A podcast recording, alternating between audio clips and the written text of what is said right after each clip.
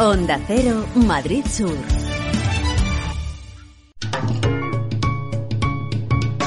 Lubricantes Total patrocina Auto FM. Lubricantes Total. Mantén tu motor más joven por más tiempo.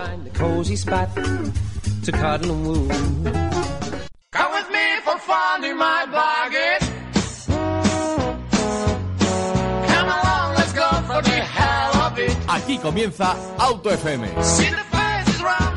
Bienvenidos a Auto FM, bienvenidos a Onda Cero, bienvenidos a la tertulia del motor más escuchada de España, también programa de radio del motor más escuchado de España, como lo quiera denominar la revista sonora del motor. Esta semana quería arrancar con unos alegatos que están llegando por parte o en contra, mejor dicho, de Renault y también contra Peugeot. Voy a hablar, eh, es que se ha confirmado la acusación contra Renault por su propio Dieselgate. Ya sabemos que Volkswagen se enfrentó a estas acusaciones y bueno, se demostró que efectivamente era así. Tenía un software eh, hacía que en el momento que él detectaba que iba a entrar en un test de emisiones emitía mucho menos, eh, reducía la potencia y con eso pues también la quema de combustible, en este caso de gasoil en la cámara de combustión y conseguía tener menos emisiones por el tubo de escape. Pues bien, pues están acusando también a Renault que ha hecho algo fraudulento, es decir, no saben cómo, no saben, todavía no han sacado la conclusión si es mediante un software, si es porque los coches que han entrado en un test casualmente emitían menos que el resto que están circulando por la calle, pero las amenazas y las señalizaciones contra Renault están apareciendo. Es más, la han hecho poner más de 10 millones de euros, eh, entre 10 millones de euros y 30 millones de euros en la Fiscalía de Francia para ver qué va a pasar. Digamos que eso lo ponen como fondo y cada vez están apareciendo más evidencias que los coches eh, que ha tenido Renault durante 2008, entre 2008 y 2014, que no estaban correctamente equilibrados para tener emisiones mucho más bajas de lo que decía la norma Euro 5 y Euro 6. Esto es un paso más atrás de los motores diésel,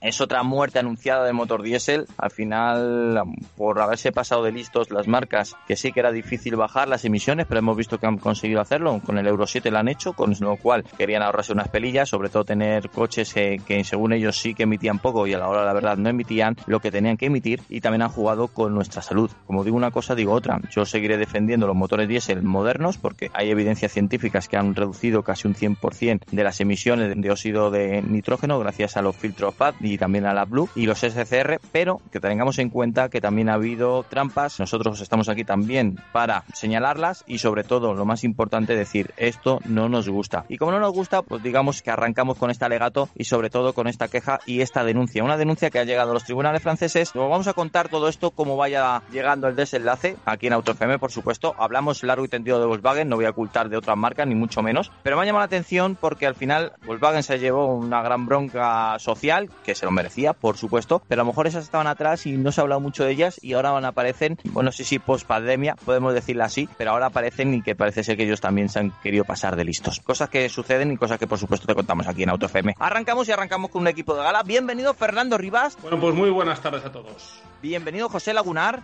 Buenas tardes, equipo. Bienvenido David Navarro, ya sabéis que le tenemos, bueno, no, si no lo sabéis, es verdad, no lo saben, yo lo sé y me sorprende que estas cosas de las tecnologías. Le tenemos en Italia volviendo de una presentación de Lamborghini. Bienvenido David. Buonasera Antonio, ¿qué tal? Desde la misma Italia, ¿exactamente dónde andas David? Pues ahora mismo estoy a punto de alcanzar Brescia, que para el que sea un poco fan de la competición antigua, era eh, uno de los dos puntos de referencia, la Mille Miglia, al norte de Italia. Eh... ¿Has comido mucha pasta? Eh, una poca, sí. a mí me encantaba esa, esa carrera, ¿eh? Era una carrera la mítica, era una carrera de, no sé si se puede decir esto ya, de hombres, es decir, que que de la vieja escuela, donde tú sabías eh, cuándo salías, pero no sabías si volverías. Y es verdad, porque entre las carreteras rotas, los trazados entre carreteras que encontrábamos peñiscos en mitad de la, de la carretera en muchos casos, y encontrarse también cruzándose ciudades, bueno, pueblos chiquititos, bueno, pues la multitud de accidentes que surgían en esta milemiclia eran casi, bueno, legendarios y muchísimos nombres pues eh, sucumbieron en, en, esta carrera tan especial que por supuesto pues bueno ya nos quedan pequeños resquicios de ellas y bueno pues eh, detalles como el que nos ha traído David. Es que la Mille Miglia eh, hay que recordar que es una carrera vale una carrera de resistencia pero que era en carreteras abiertas al tráfico eh uh -huh. entonces claro en aquella y cruzaban época, pueblos. Imagínate bueno, callejuelas. Que no, no, pues, bueno, a lo mejor la gente se piensa que iba por una circunvalación, y mucho menos. Cruzaban un pueblo italiano, como es un pueblo español, de esos con calles pequeñas, estrechas, que el coche casi roza para pasar entre medias, y por supuesto es una carrera, es decir, que despacio no pasaban. Efectivamente, efectivamente. Por eso, pues, eh, como tú dices, ha habido mucho, muchos muertos, mucho. Es una carrera impensable, ¿no? Que eso no se podría, es imposible hacer algo similar ahora, ¿no? Eh, eran carreras bárbaras absolutamente eran superhombres, superpilotos, gente que se la jugaba muy mucho. Y, bueno, Targa Florio, Le Mans, la carrera panamericana, son eh, nombres míticos ¿no? de la resistencia y de carreras duras como, ellas solas. Y en Italia, marcas como Alfa Romeo, como Ferrari, como Maserati, eh, pues también míticas en este tipo de carreras. Sin duda, sin duda. Bueno, bueno, vamos a arrancar. No vamos a hablar ahora de deportivos, por lo menos en el primer tema, pero quédate, hazme caso, que te va a sorprender. Si, está Navarro por aquí, algún deportivo cae. Va a caer, va a caer. y, si está, y, si está, en Italia, imaginaros ya por dónde pueden ir los tiros. No te voy a decir exactamente cuál es el tiro, pero uno de los dos vamos a hablar de él. Esta semana tenemos a Navarro con los deportivos, tenemos a Lagunar para echarnos freno y que no pase nada, así que está todo, todo el conjunto cerrado contigo y conmigo, Antonio, en el medio. Bueno, y con el cinturón puesto, como siempre. Vamos a hablar del Toyota Land Cruiser 300 que se ha renovado que vuelve con, bueno, con más tecnología, sobre todo con tecnología de infoentretenimiento, que a lo mejor en este tipo de coches siempre hemos echado un poquito de menos porque estaba pensado por y para eh, usos más rudos, eh, incluso industriales y por supuesto de campo. Pues bien, ha ido evolucionando este coche. Eh, en más, hizo un estudio no hace mucho Toyota que el gran uso del Toyota Land Cruiser en Europa, más del 70% casi no pisaba la tierra. Es decir, que se utilizaba para ciudades y para carretera, cosa que me sorprende porque es un coche que puedo decir que funciona francamente bien eh, fuera del asfalto y es un coche concebido para el terreno. Pero bueno, la gente le gusta este tipo de coches, sobre todo estos coches mastodontes para mi tipo de, de vehículo. Ya sabéis que a mí me gustan los coches pequeños, pero bueno, se renueva tanto estéticamente como interiormente. Son esos coches que, bueno, pues eh, ya mm, son historias, son hitos. Es que ya cumple 70 años en la denominación Land Cruiser y ya sabemos que Toyota y Land Cruiser, bueno, es más, hablamos de Land Cruiser y casi no hace falta ni decir Toyota. Ya sé, sabemos de qué coche se trata, cómo o qué, en dónde se, se, sitúa y sobre todo que es un todoterreno. Entonces, pues han hecho un grandísimo trabajo y la gente pues al final lo, lo tiene en cuenta. ¿Qué podemos decir de este nuevo Land Cruiser? Pues bien, pues lo más importante, mide 4,95 metros de largo, 1,98 metros de ancho y una distancia de eje de 2,8. Es decir, que es un coche, bueno, pues que en algún, en algún garaje no te va a entrar, que eso lo tengas en cuenta. Y luego, pues a nivel estético y mecánico es totalmente nuevo. Bajo esta nueva carrocería y esta estética nueva, encontramos una nueva plataforma denominada GAF eh, que está basada en el TNG, que es que la TNG es la que utiliza el Toyota Prius. Pero no te asustes, es una plataforma hecha por y para tener tracción total, tener también eh, travesaños y tener una rigidez mucho más alta que un coche normal, con lo que es un coche para darle guerra fuera del asfalto. Ya sabéis que en esos caminos rotos pues sufren bastante el chasis, sobre todo si cambiamos y buscamos eh, que se quede el coche colgado, ahí al final desde un punto T que soporta todo el peso del coche, también eh, está diseñado este chasis, pero lo que busca sobre todo es más seguridad en caso de choque y también más ligereza, por dos motivos, por emisiones y porque, hombre, todo hay que decirlo para que el coche vaya francamente bien, porque ya sabemos que los coches de estos terrenos, y más en este caso al ser altos y si encima le ponemos un peso alto por las transmisiones, los motores y demás, pues hombre, pues luego sufren a la hora de, tomar curvas. Es un coche que me llama mucha atención y sobre todo, tengo que decirlo, mucha tecnología. Ya esperábamos que este nuevo Toyota Land Cruiser 300 llegase, pero eso sí, estructura de largueros y travesaños.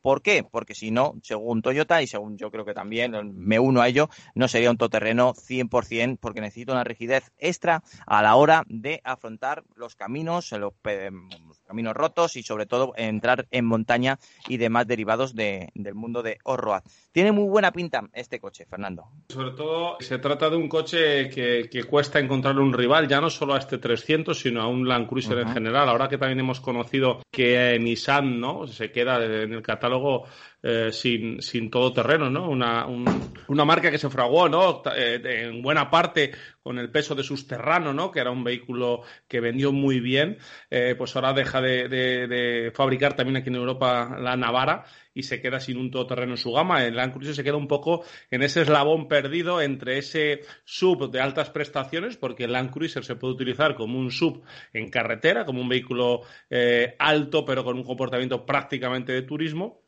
pero a la vez es un coche muy, muy capaz en, en campo, sobre todo por ser fiel a ese tipo de, de cosas como tener su chasis con una estructura de largueros y travesaños para tener esa rigidez, pero sin dejar ¿no? de incorporar eh, mucha tecnología. Eh, has dado tú sus medidas, no las voy a repetir yo, Antonio. Lo que sí diré es que es igual que el anterior, que no ha crecido, cosa que también es curioso, ¿no? Los coches siguen creciendo y creciendo, pero mm. en este 300 la marca ha decidido que ya eh, llegue en, ese, en esa medida de, casi 5 metros, no llega a los 5 metros como máxima eh, medida. No ha crecido, Fernando, como bien indicas, pero sí que ha tenido una dieta. Ha bajado, gracias a este chasis que he denominado antes y hoy, lo he presentado, 200 kilos, que se dice pronto. Efectivamente, ha bajado 200 kilos, otra cosa muy importante. Y luego una, otro, otro tema que tenemos que comentar es que pierde esa mecánica V8, que siempre era eh, bueno, pues, eh, muy vista, sobre todo en coches muchas veces oficiales, ¿verdad? De embajadas, de, de países eh, así un poco en África, en sitios así dificultosos. Siempre había un, un, cacharro de estos gordos con V8. Bueno, ahora todos los modelos serán V6 eh, bien sea diésel, bien sea gasolina. ¿eh? Los gasolina con 415 caballos, los diésel con 309 y sobre todo esa caja de cambios que ya hemos probado en algún Land Cruiser aquí en España, automática de 10 relaciones que te eh, ayuda sobremanera a poder em, aprovechar el motor. Algún árabe de Oriente Medio o algún americano de Estados Unidos llorará al desaparecer V8, sin duda alguna. Pero bueno, tenemos motor diésel, tenemos motor gasolina, como bien ha indicado Fernando, de denominación, bueno, de arquitectura V6. ¿Cómo ves este, este cambio, no voy a decir radical, pero sí que tecnológico, sobre todo tanto por estética como el interior, como hemos eh, ido desvelándote? Em, ¿Cómo lo has visto, David? Pues eh, ayer, curiosamente, que salió la noticia, justo lo vi. Eh, la verdad es que lo primero que me sorprendió es eh, la parrilla. Me dije, caray, qué, estilo más americano, ¿no? es una parrilla muy grande de listones horizontales para que el, oyente se haga una idea, que, que abarca como el 60% del frontal y sobre todo muy ancha.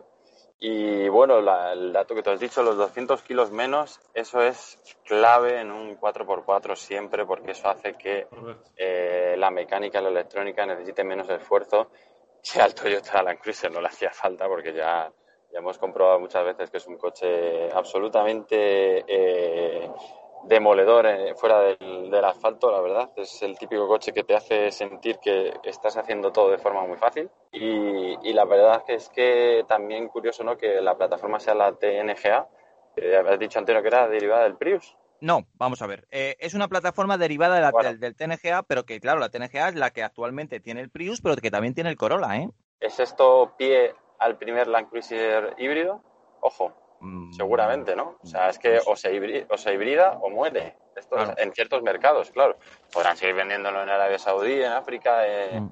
y en Estados Unidos, pero en Europa, que no sé qué porcentaje tendrá ahora mismo de ventas para Toyota, quieren sobrevivir y mantenerse, pues seguramente a lo mejor estemos ante la generación que, que hace la primera electrificación. Así que bueno. Sí, puede ser ligera. Sí, mientras no pierda capacidad de off-road, mm. Nosotros le damos la bienvenida, ¿no? Motor, por supuesto, motor V6 gasolina de 3,5 litros, 415 caballos y 650 Nm de par. Y en el caso del diésel, también V6, 309 caballos y 700 Nm de par. Por potencia y por fuerza, por torque, como dirían los americanos, no va a ser. Me gusta el, concepto que está utilizando Toyota. Es verdad que ha tenido que rebajar el tema del motor, que nosotros, ese, ese motor típico que escuchaba su V8 de los Toyota, Fernando, que hemos visto sobre todo en, una concentración de todoterrenos ya se va a perder, por lo menos si buscas un coche nuevo, los que estén eh, ahora mismo circulando ahí seguirán y, por mucho tiempo pues son coches bastante duros, bastante fiables, pero bueno, al final por emisiones es lo que toca, es un downside a, a lo Toyota para el Land Cruiser, es decir,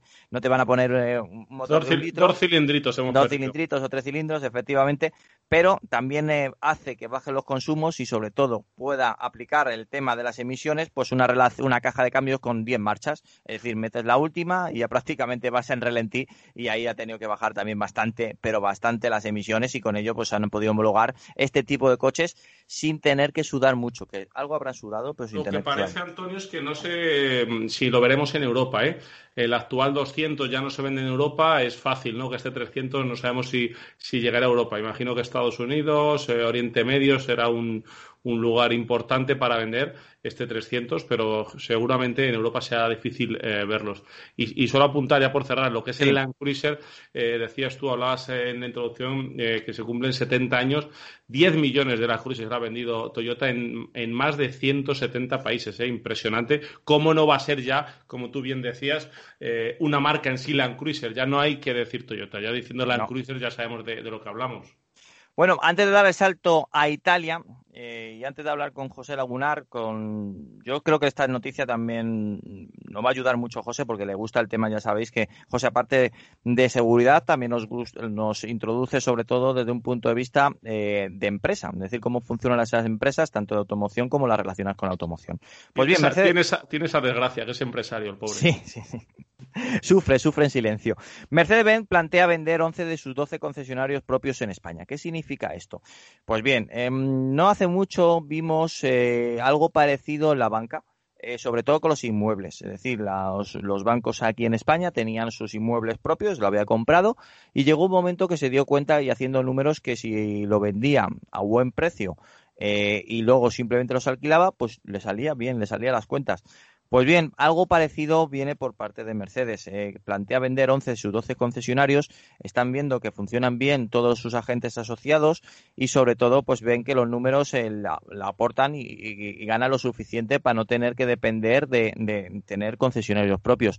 Yo soy del defensor de que una marca tenga concesionarios propios, sobre todo para que tenga un centro importante en cada, no sé, no en cada población, pero sí sí en un punto de referencia de la geografía, tanto sea en España como en el resto de los países. ¿Qué es una mala noticia? Hombre, ya veremos la repercusión, sobre todo de los trabajadores y cómo, y cómo lo viven ellos, que eso al final también hay que tenerlo en cuenta. Pero me ha llamado mucho la atención, sobre todo porque Mercedes-Benz, porque es una de las marcas que menos está sufriendo eh, el descalabro de ventas por la pandemia y que, bueno, que, que se plantee ella vender 11 de sus 12 concesionarios propios en España puede ser un adelanto de lo que veamos no dentro de mucho en otras marcas. Efectivamente, sí cuando las barbas de tu vecino veas cortar, ¿no? Dice, dice el refrán.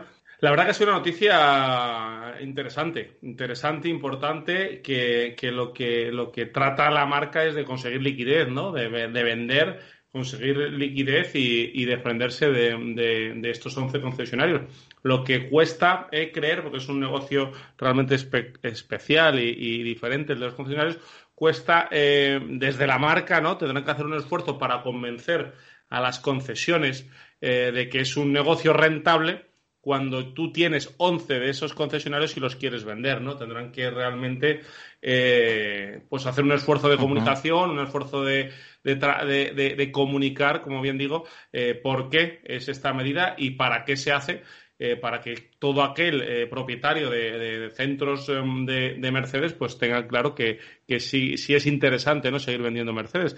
Eh, solo se va a quedar Mercedes, resulta curioso, ¿no? Su centro de camiones y furgonetas que está en Pinto ahí en, en la Comunidad de Madrid como único concesionario propio de retail. Que conozco bastante, que también es concesionario de coches. ¿eh? Tienen camiones especiales, es decir, está sobre todo pensado también para camiones de bomberos, que Mercedes fabrica mucho de este tipo de coches, carrozados. Eh, pero bueno, em, me llama la atención porque no solamente va a ser en España, diremos, bueno, es que a lo mejor es una actitud para España, no es para el resto de Europa. Lo vamos a ver en, en España, en Reino Unido y en Bélgica. Y que bueno, con esta operación pretende ganar mil millones de euros, que hombre, yo creo que le vendrá bien. ahorrar, más bien, yo creo que fuentes de la marca, Antonio, más que ganar, quieren ahorrar eh, mil millones eh, de euros. Bueno, pues eh, mil millones si se quedan en el bolsillo, al final también es ganancia. Son 2.800 empleados los que están directamente relacionados con estas 25 sucursales en Reino Unido, Bélgica y España. Vamos a ver, ¿cómo lo ve José este movimiento por parte de la marca de la estrella? Bueno, pues no poner ni una coma a todo lo que ha comentado Fernando, porque me parece que ha hecho un análisis muy imparcial y muy acertado, y solo añadir que esto es una de las primeras fichas de dominó que va a ir cayendo de cara a la digitalización de la comercialización del producto las marcas, Mercedes ha tomado la delantera y ha empezado este movimiento de deshacerse o de intentar deshacerse de sus concesionarios propios, pero ojo, que es que a lo mejor lo que están es dentro de un plan estratégico, seguramente a 5 o 10 años vista, en el cual la forma en la que tenemos de comprar los coches va a cambiar totalmente y Mercedes lo sabe y ya está activando ese mecanismo. También pensar que, es un chollo para una marca tener un concesionario asociado, porque cada cuatro años eh, les obligas a hacer un cambio de imagen que por supuesto te tiene que comprar a ti. También todas las piezas te las tienen que comprar a ti y por supuesto le, también les obligas a vender X coches al año si quieren seguir siendo de la red. Al final son todo ventajas y poca decir, joder, no sé cuánto dará la marca, pero, pero os aseguro que, que las ventajas de para una marca tener un taller asociado, un concesionario asociado, son muchas. Pero ojo que esas reglas del juego están cambiando y están cambiando rápido. ¿eh? A lo mejor mm, esos fabricantes de coches que están acostumbrados a exprimir a los concesionarios ya no van a poder exprimirles tanto, ¿eh? porque el negocio ha cambiado mucho. Y, es que luego eh, eh, tenemos que hacer un programa eh, con nuestros amigos y compañeros de Carles Cuesta Abogados, que son especialistas en esto, porque es una relación muy especial, porque a la vez de, las marcas con respecto a los concesionarios asociados son, son sus jefes, digamos, ¿no? los que, los que proveedores de esos vehículos, pero además son acreedores porque también eh, tienen esa cuenta en la que tienen que eh, pagar esos modelos que, van llegando. Con lo cual es una relación eh, en la que como apriete mucho la marca, pues claro, es, es, su centro de venta. La primera relación con el cliente que tiene la marca es un concesionario ah. asociado, con lo cual tampoco es bueno ¿no? Esa, esa, forma de apretar, de que cambios de imagen, de, de, automatricular los coches que le mandan y demás, porque eso de ser acreedor y, y ser proveedor es una relación realmente complicada. Bueno, un tema muy interesante y como bien ha dicho Fernando, espero que dentro de poco, cuando también nos podamos sentar en, es que tengo muchísimas ganas, en el estudio de Onda Cero. ¿Qué ganas tengo, Fernando? No te lo ya queda menos, ya queda menos. Ya queda menos. Tendremos a nuestros abogados de referencia, ya sabéis, los mejores abogados que hay en España, no porque lo diga yo, porque tiene un montón de premios y eso yo creo que no es casualidad. Y hablaremos largo y tendido de este tema que seguramente os sorprenderá. El lado que no se ve de la automoción española. Y ahora vamos a hablar con David, que os he hecho la introducción al principio. Atentos, porque está en Italia, porque viene de probar un coche y por supuesto no viene de probar un Fiat Panda, que podría ser, pero en esta ocasión no. David, ¿de dónde vienes, a dónde vas y exactamente qué has probado? Pues mira, exactamente vengo de la, de la región de Bolzano, que es eh, la parte que está pegando ya en los Alpes eh, justo con Austria. De hecho, es curioso porque vas por allí y parece más que estás en, en el Tirol eh, austríaco que en Italia, porque bueno, pues los edificios, la gente, y todo es más, eh, más de aquella parte. Pero bueno, a la gente esto le da igual, no hemos venido aquí a hablar de turismo. Eh, hemos estado, he estado con Lamborghini eh, porque han hecho un evento un tanto especial para no solo conocer la excusa para conocer el Urus, sino también para introducirnos un poco en el mundo del parapente de alta competición. Y dirás tú, bueno, pero ¿qué tiene que ver lo uno con lo, con lo otro, no? Pues em, ellos han encontrado, bueno, han encontrado, han decidido asociarse con un chico italiano que se llama eh, Aaron Durogati, eh, de origen italiano, eh, que es, dos veces campeón del mundo de parapente. Y bueno, básicamente ellos han visto muy bien el enlace entre lo que representa Lurus para ellos, que es explorar nuevos límites, pues eso, ir con un coche a salir a hacer off-road, eh, a poder subir a la nieve, a poder usarse para el día a día. Es decir, ir con un Lamborghini por donde normalmente no te atreverías a ir. Y eso es lo que básicamente hace eh, Aaron eh, cuando vuela, ¿no? volar, que es algo que el hombre no suele hacer, por, por sitios por los que si, si, no fuera saltando desde una montaña sería prácticamente imposible llegar.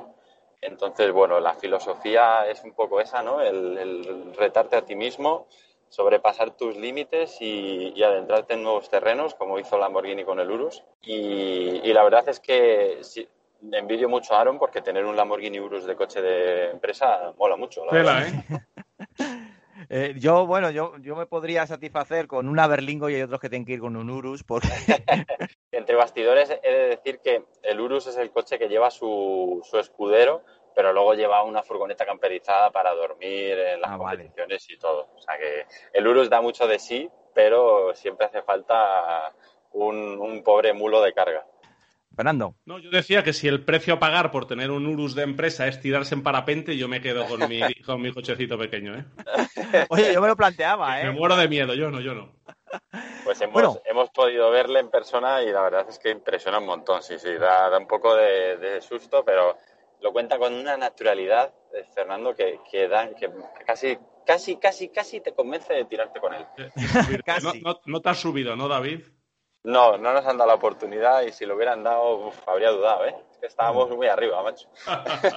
bueno, todo hay que decir que David, que a lo mejor notáis que no está a lo mejor en una sala perfectamente sonorizada, es porque está ahora mismo en el SATEL, es decir, dentro de un, de un, coche, llevándole desde el punto donde han visto al italiano tirarse en parapente jugándose la vida al aeropuerto.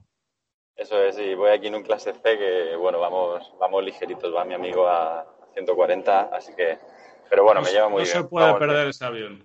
No hay queja.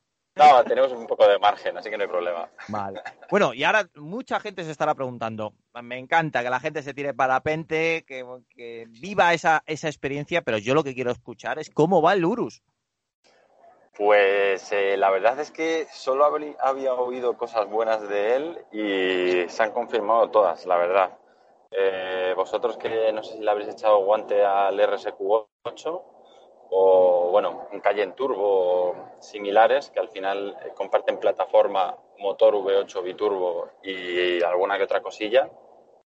Es fascinante y, electrizante cómo Lamborghini le da su carácter y el coche eh, se siente único y se siente especial y sobre todo se siente un Lamborghini. Y dices, bueno, miro hacia atrás y tengo tres plazas más. Joder, qué sensación más rara, ¿no? En el volante pone Lamborghini pero de verdad es, es un coche de los que te, te, pone los pelos de punta y te emociona como, como pasa en, en, un aventador o en un huracán que por suerte pude probar hace dos años en, en un evento también en, en, España. Así que sin duda chapó, la verdad. Que nadie diga que esto es una blasfemia o lo que sea.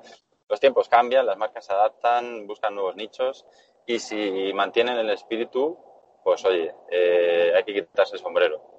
RSQ8, Cayenne Turbo, eh, Urus, ¿con cuál te quedarías? Bailey Ventaiga. Está en esa liga y si fuera solo para conducir, el Urus, la verdad. No hemos hecho un, una prueba al uso, pero hemos ido por carreteras por las que jamás meterías un aventador uh -huh. y por las que yo pensaba que el coche no, no iba a responder como yo pensaba y la verdad es que, eh, caray, se adapta muy bien a todo y sobre todo tú te adaptas al, al, coche bastante, bastante bien, la verdad. Así que yo creo que diría Urus. ¿Frenos? No, hemos subido rápido, hemos bajado más despacio, eh, todos llevan carbocerámicos y la verdad es que respondía bien. Eh, hay que ser contundente para pararlo porque pesa pero no ha habido ningún, ningún problema, la verdad. O sea que ese sentido muy bien. ¿Y la inercia de la carrocería? Más, pues eso te iba a decir, me ha sorprendido más el control de la suspensión, fíjate. Es, lleva un sistema de suspensión adaptativa eh, con el control activo de, de la dureza que, que, usa Porsche, que usa Bentley y que usa Audi con este sistema que se apoya en, en el sistema de 48 voltios para eh, controlar la amortiguación.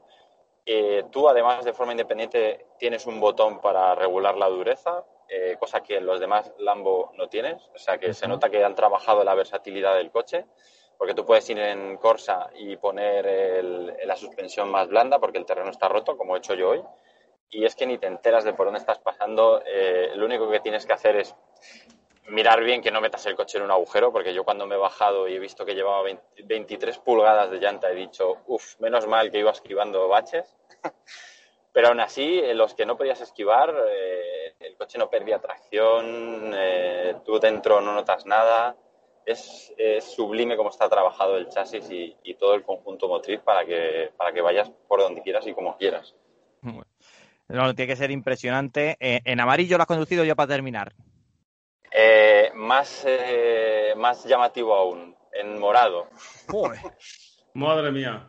Así que, sí, sí, ya, para el que nos esté oyendo, si quiere saber más, eh, ya en la revista Car, en revistacar.es y la, y la revista en papel ah, daré más detalles de lo que es eh, esta mezcla de, de Parampente con Aaron Durogati y el Urus, pero la verdad es que la experiencia es muy chula y, y todo está muy, muy bien entrelazado. Ya, ya lo contaré por ahí.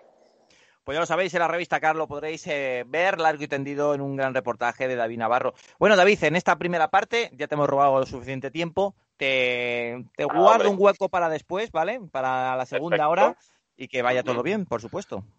Gracias. Hablamos ya, si, según lo que me has dicho, eh, ya hablamos en el aeropuerto, así que a ver si no, no hay tanto ruido como ahora. Dile, a, dile Ernesto al chofer que vaya con cuidado.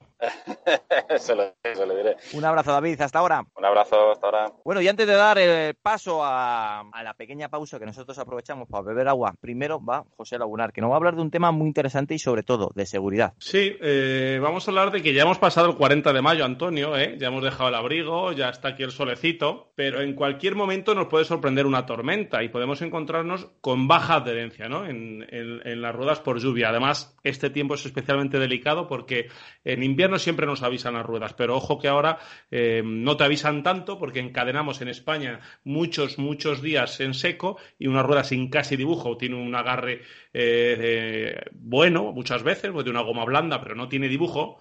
¿Eh? Y el tema del aquaplaning, pues no es solo cosa del invierno y siempre debemos tener, eh, por eso los coches, los neumáticos en buenas condiciones. Aquaplaning, José, que eso mm, casi no hay, no hay técnica casi de conducción ninguna. El coche eh, se nos va y se nos fue porque no evacua agua. ¿Qué tecnologías hay para resolver este problema? A ver, Fernando, esta pregunta es un poco para pillar, ¿eh? ya sabes. Sí, como muy bien has dicho, lo básico es tener un buen mantenimiento y sobre todo tener una buena pericia en la conducción y no ir como un loco si empieza a caer agua y sobre todo si empieza a, diluviar. Pero ojo, que hay una tecnología que te va a sorprender que evita en gran parte este aquaplaning y no es ni el ABS ni el ESP. Eso es lo que te preguntaba, ¿qué tecnología es? Bueno, es una tecnología muy novedosa, pero ahora te hago yo la pregunta. ¿Cuántos años crees que lleva desarrollándose esta tecnología para evitar el, agua, el aquaplaning? Esto es como la patata caliente. ¿eh? Ahora me has devuelto tú la patata a mí para pillarme. Si lo pienso como, por ejemplo, el airbag, te diría que unos dos décadas. Pues fíjate, nada más lejos de la realidad. Tiene una antigüedad de escasos cuatro años en el desarrollo de esta tecnología que ya está prácticamente para implementar en el mercado. Eso sí, si al final se consigue y se implementa. Pero esto es muy poquito, ¿no? Siempre hemos hablado que en automoción lo mínimo ¿no? de una tecnología son unos cinco años. Sí, efectivamente, pero aquí hay una variable importante y es que es una startup independiente la que ha metido presión al sector de la automoción y la que ha desarrollado esto muy, muy rápido. Pero ¿cuánto crees que mejora la frenada en conducciones de agua extrema, esta tecnología nueva? Pues es complicado porque es un, ya te digo, una, una, una, es complicado. ¿eh? ¿Un 20%?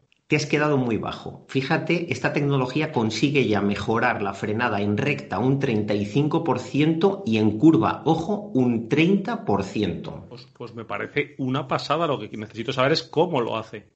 Pues mira, vamos a explicarlo de una forma muy sencilla. Tú imagínate cuando vas a lavar el coche con la máquina esta de lavado a presión, con la Karchen, y ves que aunque tengas en el suelo un charco muy grande, si das con la Karchen en el suelo, vas a ver cómo evacúa perfectamente todo el agua y se queda una película mucho más pequeñita. Eso sí, en cuanto a quitar la pistola, pues el agua vuelve a su sitio. Pues esta tecnología, explicándolo de forma muy sencilla, es colocar una Karchen justo delante de la rueda. Parece ciencia ficción, parece increíble, pero la verdad que es sencillo de entender y de aplicar. Sí, es una tecnología, a mí me ha encantado, pero es que me ha encantado. Fíjate la evolución. El primer prototipo se montó en un Alfa 159, pesaba 300 kilos y ocupaba todos los asientos traseros. Un año más tarde, para que veáis cómo trabaja una startup y lo que es innovación de verdad, esa misma tecnología ocupaba lo que una caja de zapatos, eso sí, pesaba 30 kilos y se podía meter en el maletero. Y actualmente pesa solo 6 kilos, se puede integrar dentro del paragolpes y está ya casi, casi, casi lista para poderla implementar en el mercado.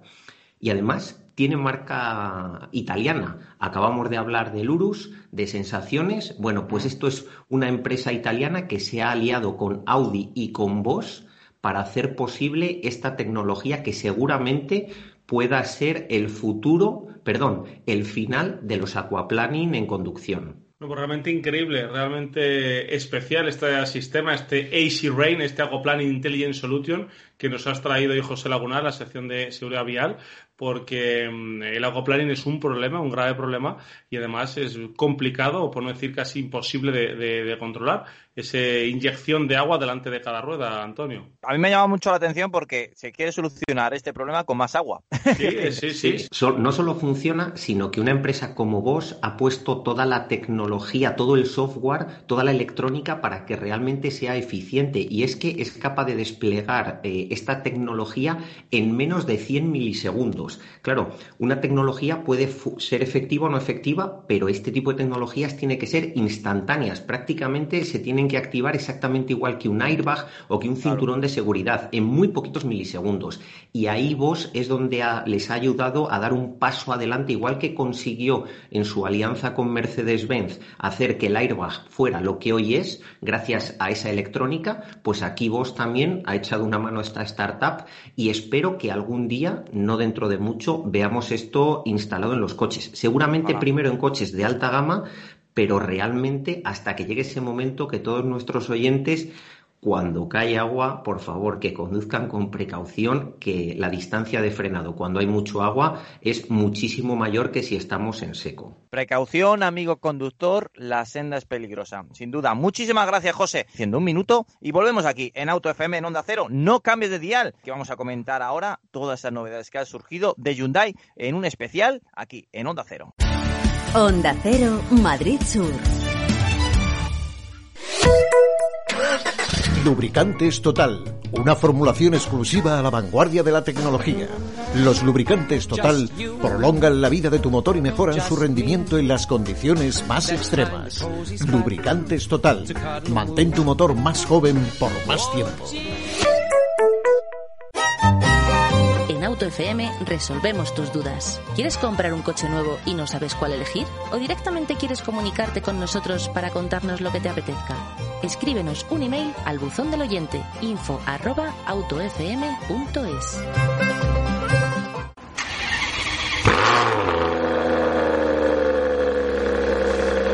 Auto FM la revista sonora del motor, con Antonio Rodríguez Vaquerizo. Bienvenidos a Onda Cero, bienvenidos a AutoFM. Ya sabes, estamos narrando, comentándote y analizando las noticias más importantes de la semana. Y como siempre te decimos, este es el programa del motor más escuchado de España y siempre os tenemos que dar la gracia porque es gracias a vosotros. Vamos a arrancar con el especial de Hyundai. Ya lo hemos adelantado en la primera parte del programa, que os vayáis preparando porque nosotros son estos especiales que muchas veces no lo pedís, sobre todo porque veis el otro lado, es decir, veis lo que opina la marca y sobre sobre todo tecnología que muchas veces nosotros, bueno, no, tenemos esa información y los responsables de comunicación nos lo acercan. Santiago de la Rocha, bienvenido, Santi. Muchas gracias, Antonio. Encantado pues de estar con vosotros después de tanto tiempo. Y sobre todo, también te tengo que dar la bienvenida porque es la primera vez que estás junto a nosotros aquí en Onda Cero, que nos hace muchísima ilusión. Y enhorabuena por esta nueva andadura, nueva aventura, porque aventura mm. lleváis, como has dicho tú, ocho años, pero en esta nueva andadura en una radio tan importante como es Onda Cero. Bueno, no sé, pues, Antonio, yo no sé quién tiene más ganas de estrenar el estudio de Onda Cero, si tú y yo o, Santiago, ¿eh? Santi, Santi, seguro. A mí es que me encanta, me gusta mucho la radio, me parece un medio bueno, que nos acompaña permanentemente y bueno, y qué deciros, pues que me encanta. Bueno, vamos a arrancar este especial de Hyundai que tanto nos habéis pedido y que por supuesto teníamos ya acordado con Santi durante este mes de junio que vamos a hablar muchísimo de Hyundai. Y vamos a hablar del nuevo Tucson, un coche que bueno, que podréis decir, joder, cuidado con el cambio que ha hecho el Tucson, pero es que es un coche que significa mucho para Hyundai, porque significa, eh, es un fiel reflejo de la evolución tecnológica y sobre todo también estética y de diseño y, lo más importante, de calidad que ha tenido Hyundai durante estos años, porque yo cuando hablo con Santi siempre se lo digo, de cuando llegó Hyundai a España con ese Pony a lo que hoy en día nos sentamos en un Hyundai Tucson, wow, parece que han pasado siglos y es que estamos hablando de unos pocos años. Hombre, vamos por partes. Desde luego la evolución, como bien dices, en estos 27 años que lleva la marca en España, desde que vino con el Pony, el SQP y el primer Sonata, hasta la nueva generación con el Tucson, con el nuevo Santa Fe, con el Kona, con el Nexo de hidrógeno. La verdad es que en pocos años la evolución ha sido absolutamente impresionante. Yo la he vivido desde dentro, pero no, es, no está bien que lo diga yo, pero lo que opináis los medios, lo que opinan los clientes, lo que opina la gente, la gente, a esos clientes que llevan siendo fieles a la marca desde hace ya muchos años, y la verdad es que, bueno, pues nos enorgullecemos del trabajo que se ha hecho desde Corea y desde Corea bajando en Europa y ya en los países, en los concesionarios, en la marca, en la filial, etcétera. La verdad es que la, el trabajo ha sido impresionante. Y qué decir del Tucson, un modelo lanzado en diciembre, como bien dices, que representa un salto para la marca espectacular en diseño, en calidad, en electrificación, como bien has dicho, con un modelo híbrido, con un híbrido enchufable que en escasamente un mes se ha ubicado ya en el podium de los híbridos enchufables en este país, con un motor gasolina y un motor diésel híbrido ligero, con un diseño y una calidad tanto percibida como real espectacular. Y no en vano, y no es por casualidad, desde el mes de diciembre se ha convertido en un líder indiscutible de ventas dentro del segmento de los subcompactos, quizá el segmento más competido ahora mismo en el mercado español. Y en esa exigencia también aparece un coche muy importante para Hyundai, como es el Hyundai Kona, donde también uno de los pedazos de pastel en número de ventas es muy importante, como son los SUV urbanos, los SUV del segmento B, los B-SUV. Hyundai Kona llegó, ha sido uno de los coches que más ha revolucionado la estética de, Hyundai, porque hasta la fecha no habíamos visto algo así dentro de, vuestro portfolio en Hyundai. Eh, un coche que por dentro tiene mucha habitabilidad, que ha recibido hace poco un, lavado de cara, ha suavizado sus líneas, pero no ha perdido ese carácter eh, de innovador que vimos en la primera vez que llegó el Hyundai Kona al mercado. Y encima, pues con su versión eléctrica, que es uno de los coches que más nos preguntan, por cierto, en Auto FM, cuando... El sub, eléctrico más vendido el año pasado, si no me equivoco, fue el Hyundai Kona. No, efectivamente, el Kona, luego, para nosotros, en el año 2020 fue nuestro modelo más vendido este año yo creo que va a ser el Tucson y el Kona estará en segundo, en segunda posición. Pero como bien decís, un vehículo que en su momento revolucionó también un segmento como es el de los sub B o sub por debajo del por debajo del Tucson con eh, una, una, una hibridación total, una hibridación ligera, como bien decís, con un vehículo 100% eléctrico, con una autonomía de 480 kilómetros y en ciudad sobrepasando esa autonomía en 600 kilómetros y la verdad es con un cambio estético de mm. diseño eh, que ha experimentado hace, hace relativamente pocos meses y que pues sigue manteniendo ese atractivo y está y sigue manteniendo esa posición entre los más vendidos dentro de su segmento. Cuando antes decía Santi, dejarme hacer un paréntesis, que Hyundai está ya en el top 10 de las marcas más vendidas en España, ojito eh, a quién tiene por detrás. Tiene por está por delante de marcas como Fiat, como Dacia, como BMW, como Ford, como Opel, como Skoda, como Nissan, como Volvo.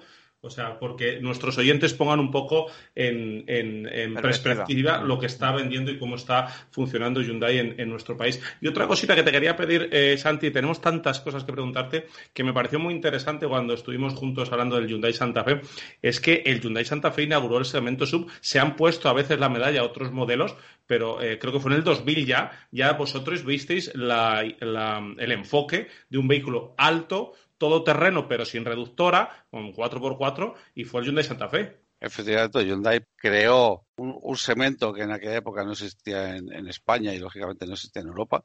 Estaban los 4x4, como eran los Land Rover, los Nissan Patrol, eh, los Lada Niva, etcétera, pero no había un mercado sub como entendemos ahora mismo.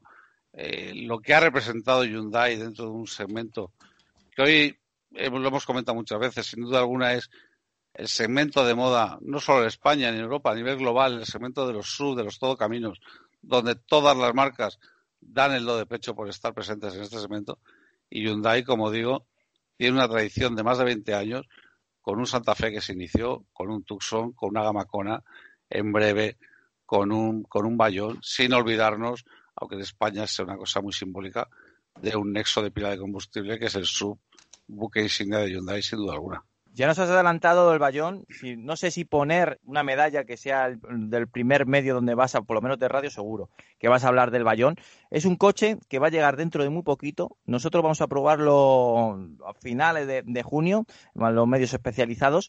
Eh, llega al mercado, ¿dónde más o menos se va a ubicar? Y coméntanos algunas características de este nuevo SUV que, va a entrar y que cuidado con él, porque lo tenéis muy claro. Queréis ser líderes absolutos de los SUV en España. Pues mira, el, Hyundai Bayon es un sub que va a estar por debajo del Kona, va a ser el modelo de entrada a la gama sub de Hyundai. basado en la plataforma del recientemente lanzado i20, con las mismas motorizaciones gasolina de 100 y 120 caballos, con hibridación ligera de 48 voltios y, como digo, modelo de entrada a la gama sub, con lo cual, bueno, pues a día de hoy cerramos el círculo de Hyundai Subs con este Kona y mm. finalizando en el Buggy insignia en el Santa Fe, por no hablar del que hemos comentado anteriormente, del nexo de, pila de combustible. Un vehículo con un diseño también rompedor, como podrán ver bueno, pues nuestros clientes cuando se por los concesionarios y lo vean circulando, con una capacidad de maletero eh, muy importante, con un equipamiento tecnológico de conectividad, de seguridad, pues a la última, como todos los últimos lanzamientos de la marca. Y la verdad, bueno, pues muy ilusionados con este, con este nuevo modelo, este nuevo miembro de la familia Hyundai, que hasta ahora no estábamos en la parte baja del, segmento. Mm. Y bueno, pues confiamos que tenga el mismo éxito que, que han tenido sus hermanos mayores, el Kona, el Tucson y en menor medida, aunque también es un referente en la gama Santa Fe. Porque lo más parecido habéis tenido ha sido el i20 Active. Sí, pero el i20 Active era una modificación de la carrocería de un mm. modelo como, era, como es el i20. Y este es un modelo totalmente nuevo, es un modelo sub, aunque tenga la misma plataforma y las mismas motorizaciones que, el, que la gama i20 en turismos, pero es con un diseño, es un vehículo concebido como sub para el mercado de los subs. ¿Te parece bien, Santi, que la próxima semana eh, entremos en, la hibridación de Hyundai, que también yo creo que tenemos largo, largo recorrido para hablar y sobre todo porque tenéis productos muy interesantes? Yo será un placer hablar cuando, cuando queráis, hablamos y nada, yo encantado de estar con vosotros, con vuestros oyentes, eh, que sigamos todos, bueno, pues disfrutando como disfrutamos del programa que hacéis, que la verdad es que es un referente dentro de la, de la programación en la radio española en cuanto a programas de motor. Y nada, y yo encantado y a vuestra disposición. Muchísimas gracias, Santiago de la Rocha, ya sabéis, de Hyundai España, como siempre acompañándonos y trayendo lo último de lo último de Hyundai en el mercado europeo y en especial el español. Hasta dentro de muy poco, Santi, un fuerte abrazo. Un abrazo, Santi. Hasta la próxima, Fernando Antonio, un abrazo fuerte. Lubricantes Total, una formulación exclusiva a la vanguardia de la tecnología. Los lubricantes Total prolongan la vida de tu motor y mejoran su rendimiento en las condiciones más extremas. Lubricantes Total, mantén tu motor más joven por más tiempo. Auto FM resolvemos tus dudas. ¿Quieres comprar un coche nuevo y no sabes cuál elegir? ¿O directamente quieres comunicarte con nosotros para contarnos lo que te apetezca? Escríbenos un email al buzón del oyente info.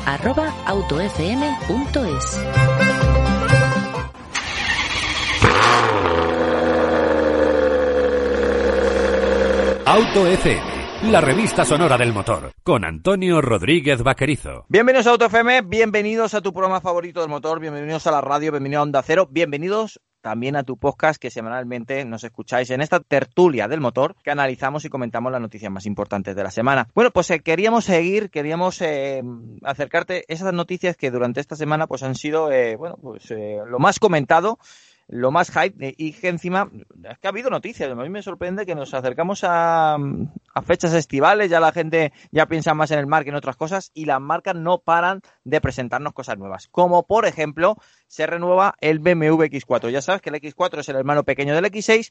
A mí nunca, esto ya es algo personal, ¿vale? A mí nunca me ha gustado tanto como el X6 porque creo que el X6 sí que tenía esa mm, fisonomía de, coche, sí, o empaque de coche aguerrido, musculoso eh, tenía mm, un sello de, mm, bueno, que estaba cabreado, eh, pero el X4 era, pues, bueno, su primo, que no había comido tanto, quería ser como su primo mayor, pero no se había apuntado al gimnasio y no tenía pues eh, el ADN eh, como, como su primo mayor, pero él quería ser, él quería ser pues el típico dandy de, discoteca de, fin de semana, pero no llegaba. Pues bien, pues este X4 de última generación que hemos tenido estos eh, últimos dos años y medio ha funcionado bien, es verdad que ha funcionado mejor que la primera generación, tenía más angulitos, tenía más, más empaque como ha denominado Fernando hace poco, pero aún así estaba un poquito, digamos, le faltaba cafeína. Bueno, esta renovación del X4 X4, que sigue siendo el X4 con unos pequeños lavados de cara, no es que le convierta en un X6, pero sí con unas pinceladas estéticas podemos decir que nos entra mejor por los ojos. unos faros más agresivos, unos faldones más deportivos, unos parachoques de nuevo diseño y un interior que da un saltito más, sobre todo en el sistema de infoentretenimiento. ¿Llega a ser un X6? No. Eh, ¿Pretende ser un X6 a, a, lo pequeño? Sí, siempre lo ha pretendido, pero no ha llegado. ¿Me quedo con el restyling del X4 con, con el actual? Sí, por supuesto, me quedo con él. ¿Cómo lo ves, Fernando? Bueno, pues tienes un poco tú de razón en que estos sub robustos y con formato coupé, cuanto más grandes, eh, más chulos, por hacerlo hablar en un lenguaje coloquial. Por eso entiendo que a ti te entre más por el ojo el, el X6 que el X4, pero también tenemos que entender que, que otro tipo de, cliente, ¿no? Que también es un tamaño más contenido, también le, le, le, encaja. Yo más que el hermano pequeño del X6, yo eh, lo voy a denominar, por llevarte la contraria, el, el hermano coupé del X3, ¿verdad? Por, por, por, tamaño. Es un coche que se renueva muy, muy poquito, se le da un lavado de cara, estrena, eso sí, el um, salpicadero que hemos visto en el, en el Serie 4 y, ade y además una cosa interesante eh, y que de la que no podemos dejar de hablar, eh, hablemos del modelo que hablemos, es eh, el tema de la etiqueta eco, ¿no? Que es, se va a abonar, digamos, ¿no? A la etiqueta eco este, este BMW. Creo que por debajo, no sé cómo lo veis vosotros, pero creo que en gamas premium de, de, los fabricantes, si no hay etiqueta eco, van a tenerlo complicado, ¿verdad? Ya en ese, en ese segmento donde el cliente paga un plus, porque es una marca premium por ciertos detalles, yo creo que lo de la etiqueta eco es, no sé cómo explicaroslo, como, como un coche premium sin cuero o sin cambio automático. ¿No, ¿No os parece que el eco ya es lo mínimo? Pero ¿cuánto le queda a la eco, Fernando? Ojo, ¿eh?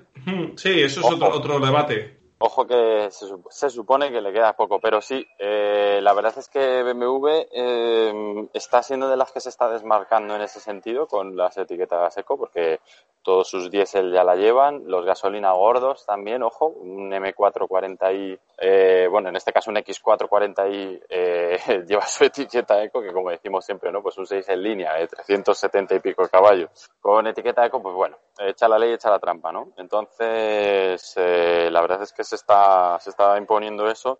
BMW lo ha sabido hacer muy bien para el mercado español. También tenían ya, tendrían la, la tecnología lista les ayuda a la homologación también de la Euro 6D y, y derivados. Y yo también le voy a llevar la contraria a Antonio.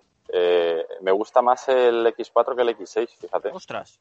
Lo veo más, proporcion más proporcionado. El X6 me parece too much. O sea, y mira que vengo de bajarme de un Urus, pero que es, es demasiado, no sé, el X4 lo veo como más estilizado, más, más BMW, ¿no? Más deportivo, con, con, un aspecto de que va a ser un coche más ágil y luego es verdad, eh, comparado con un X3, a partir del chasis Sport ya se nota y este lavado de cara, pues la verdad es que le sienta bastante bien. Estoy viendo las fotos y que no los había visto todavía y la verdad es que le sienta, le sienta bien. Es un coche que la segunda generación, como tú bien decías, ha ganado bastante en estética, mejoró un poco y, y, ahora, pues bueno, un plus de equipamiento, un cambio diferente y por lo menos mantiene las versiones M. Siempre es buena noticia, así que eso es genial. Uh -huh. Bueno, pues ya sabéis, el X4 dentro de muy poquito va a llegar al, al mercado español, se va a presentar eh, a finales, no, a, a, finales de verano, sí, a finales de verano se va a presentar en Alemania, también va para el mercado chino y que bueno, pues lo tendremos después de verano, lo tendremos en los concesionarios. Vamos a hablar de una noticia que me ha llamado la atención cuando la he visto y he dicho, wow, esto hay que decirlo, ¿eh? esto hay que comentarlo. Ford ya está fabricando más Mustang Mach E, es decir, el Mustang eléctrico, que el Mustang tradicional o el Mustang de gasolina.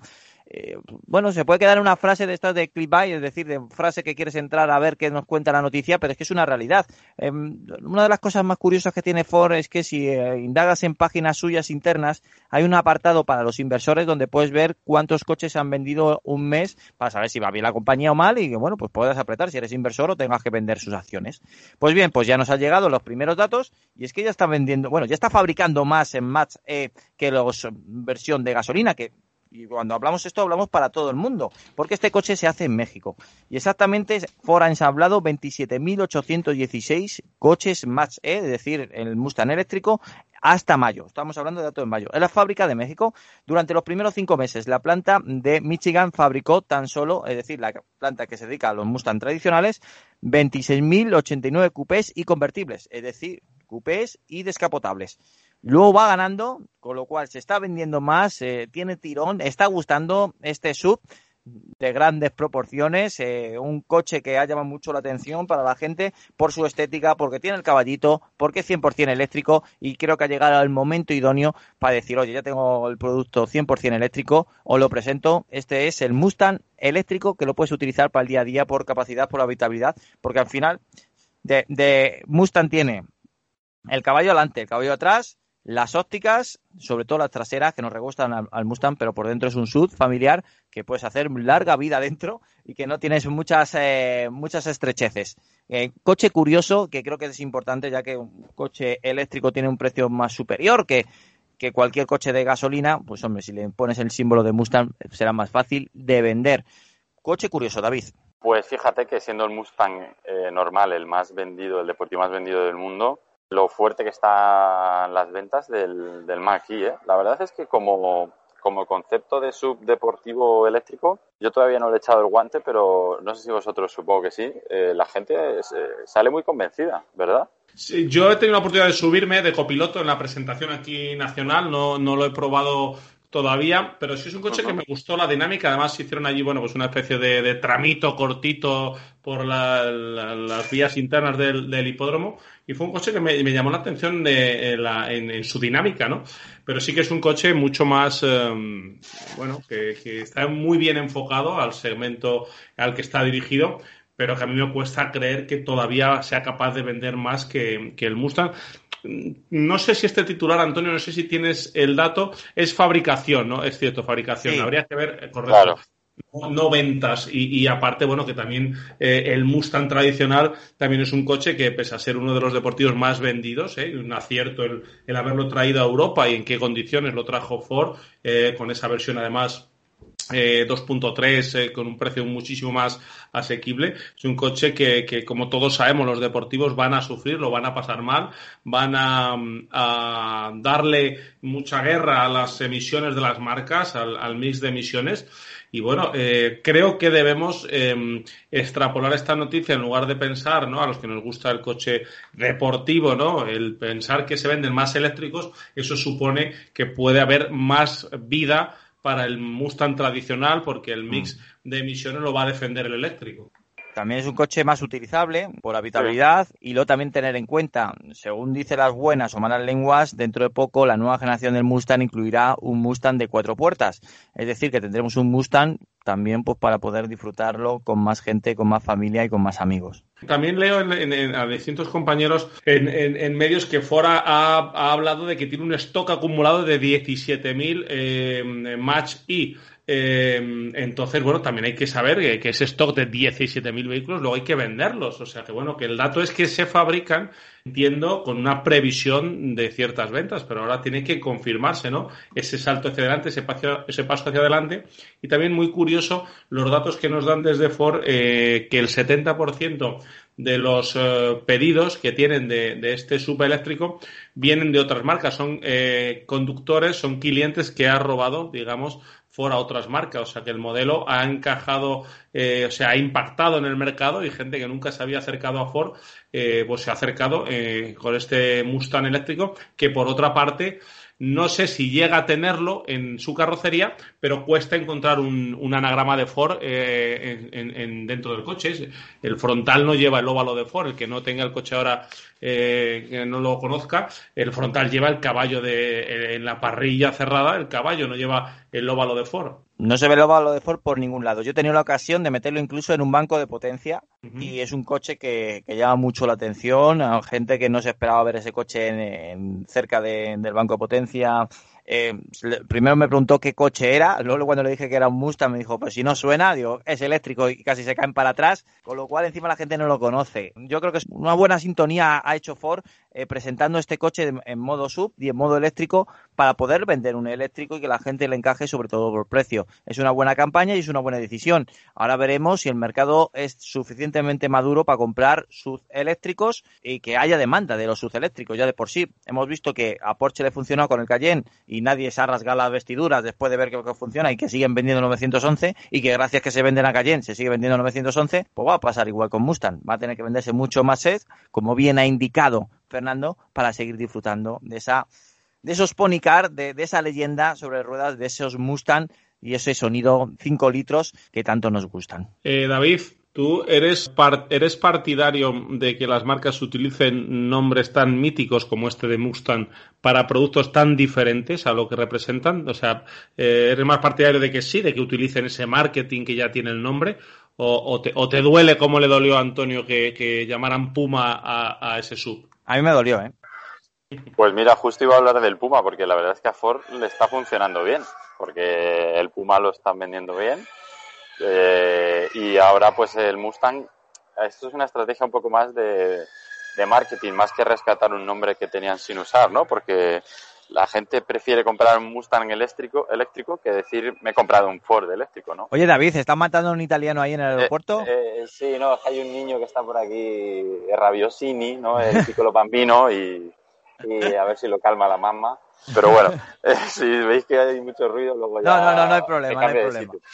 Pero, pero le está funcionando y, y, si mantiene un poco los valores de la marca, yo siempre defiendo, mira, Porsche sacó el Taycan eléctrico. Oh, Dios mío, un Porsche eléctrico. Sí, pero luego lo pruebas y dices, Caray, es un Porsche eléctrico, no es un eléctrico que lleva un emblema de Porsche. Pues con el Mustang y con los venideros, eh, los eléctricos que vengan después, eh, va a pasar lo mismo, ¿no? Tendremos, de primeras mm, nos frotaremos los ojos diciendo, pero de verdad han llamado este coche así, y luego ya cuando lo probemos les daremos la razón y diremos, ok, o no, o no se la daremos, ¿no? Pero con el Mustang yo creo que sí que pasa eso y, y ahí Ford ha acertado, así que hay que concederles eh, que lo hayan llamado así otra cosa es que los enamorados de toda la vida del Mustang se nieguen a, aceptarlo. Pero bueno, como bien ha dicho también Fernando, sin Mustang eh, Mach-E no hay Mustang normal o mm, se iría antes de lo que querríamos. Así que me parece bien que convivan estos coches ahora mismo.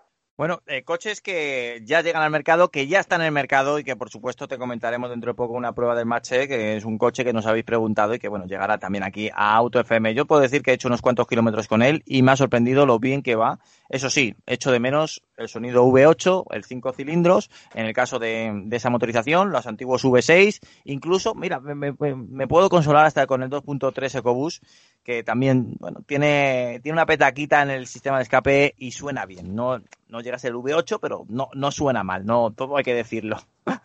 bueno, eh, si os parece bien, eh, uno de los marcas que más nos están dando, nos están haciendo que hablar eh, esta, estas últimas semanas es BMW. Hemos hablado hace poco de la renovación del X4, pero es que nos han presentado un nuevo modelo. Bueno, una nueva carrocería, para ser más exacto. Después del BMW i4 y del BMW iX llega el BMW Serie 4 Gran Coupé. ¿Por qué digo esos anteriores? Porque prácticamente ese diseño eh, proviene de, esos hermanos de, de BMW. Vemos una gran berlina con, por supuesto, esos riñones grandes, eh, un estilo que ya poco a poco se nos está adecuando la vista al ver esa delantera, esa parrilla frontal. Y es un coche que a mí siempre me ha gustado la carrocería Gran Coupé porque tiene lo bueno de ser un coche con estética deportiva, con toque coupé, pero no renunciamos a la habitabilidad. Y eso lo ha sabido hacer muy bien, pero que muy bien BMW y le está funcionando. Eso, en números, hay mucha gente nos está preguntando que, bueno, que busca pues, un coche con esta estética, pero que no renuncia a la habitabilidad, sobre todo también un gran maletero. Los Gran Coupé lo, lo otorgan. Y luego, aparte, normalmente, cuando hablamos de un Gran Coupé, aunque esté ubicado en un Serie 4, normalmente por tamaño se ubica más en un Serie 5. Y nos ha pasado también incluso en el Serie 5 que se ubica casi en un Serie 7. Crecen tanto por tamaño como por habitabilidad, eso sí, no renuncian al diseño, Fernando. No se renuncia al diseño y tenemos que recordar que este tipo de carrocerías coupé, berlinas coupé, han venido al rescate del segmento de la berlina que tan que tan mal lo estaba pasando con el auge de, los, de los sub. Es curioso que con respecto al Serie 4 Coupé, el, el Gran Coupé mantiene, mantiene la longitud, 4,78 metros, que nadie identifique ese gran como que crece el modelo. Eh, lo que sí eh, se modifica es la altura, que es más elevada, 6 centímetros más que, en el coupé. Es un coche que te ofrece esa posibilidad, ¿no? Del que del que necesita o quiere o le gusta el diseño coupé, pero eh, le prima esa habitabilidad. El Serie 4, ¿verdad? Que, que, hasta hace unos años no existía en la gama de BMW. Estábamos eh, desde hace muchísimos años con el 3, el 5 y el 7. Ahora ya tenemos el 1, el 3, el 5, el 7, el 4. Bueno, pues un, un montón de, de, de, de modelos, una gama amplísima terriblemente grande y amplia que, muchas veces eh, eh, bueno pues eh, los clientes seguro que tienen más de una opción dentro de la misma marca y bueno pues mecánicas desde 184 hasta 374 caballos.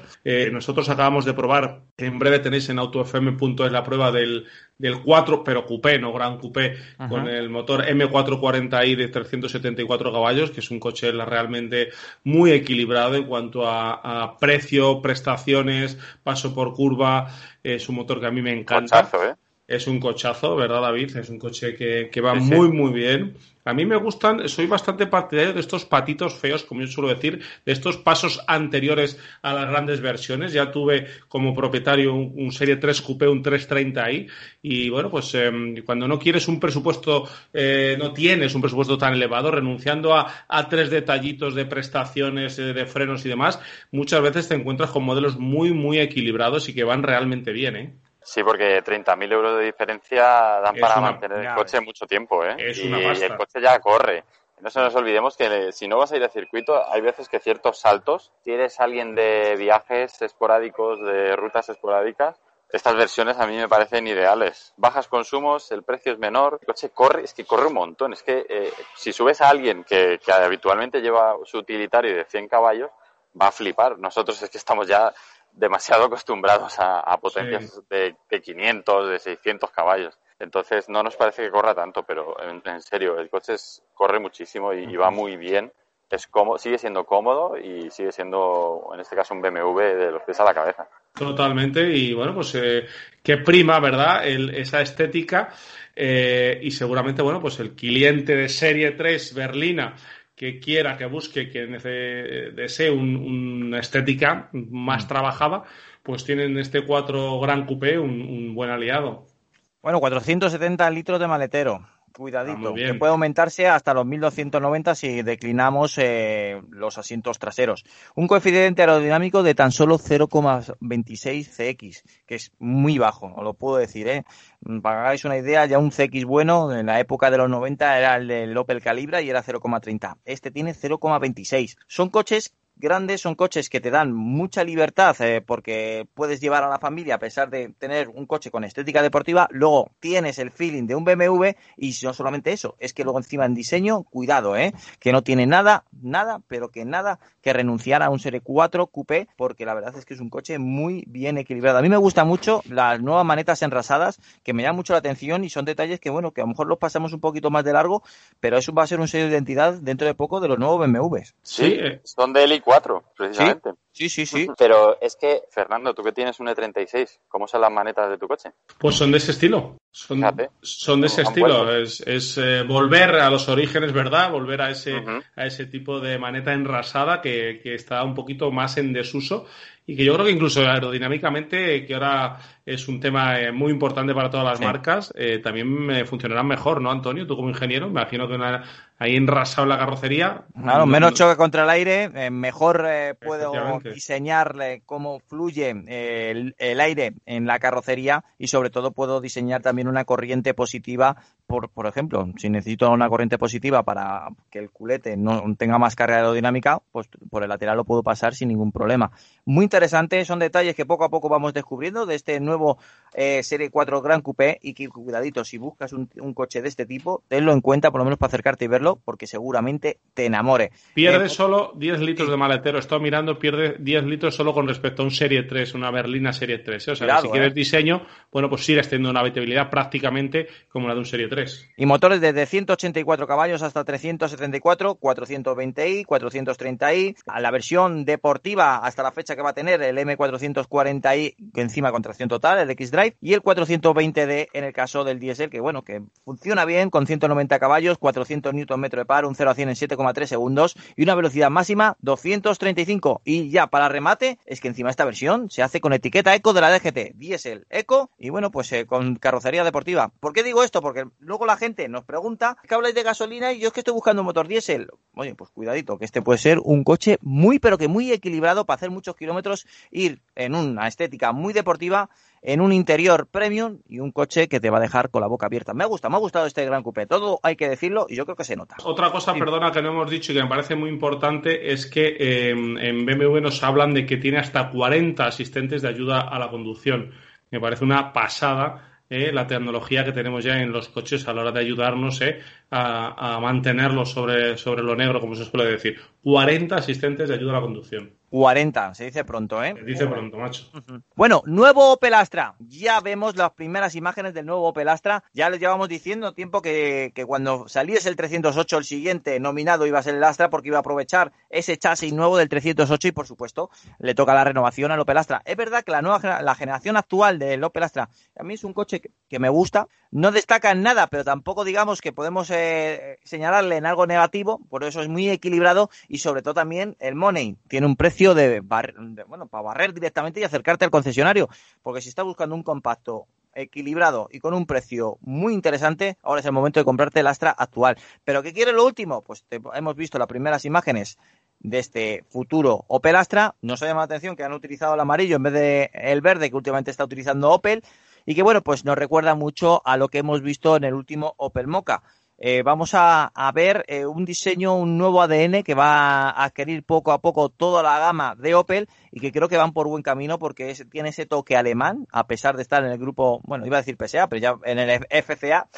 Y bueno, eh, no ha renunciado a ser la marca alemana del grupo Stellantis. Creo que van por buen camino y cuidadito, cuidadito con el Astra, que puede ser uno de esos compactos que nos pueda sorprender en este último tramo del año. Sí, la duda nos queda es que eh, Opel habla de, versión electrificada, pero no ha soltado prenda a la hora de saber si va, si va a haber versión 100% eléctrica. Los más eh, cercanos que tiene este Astra es el Citroën C4, que sí tiene versión 100% eléctrica, y el 308, que tiene variantes híbridas enchufables.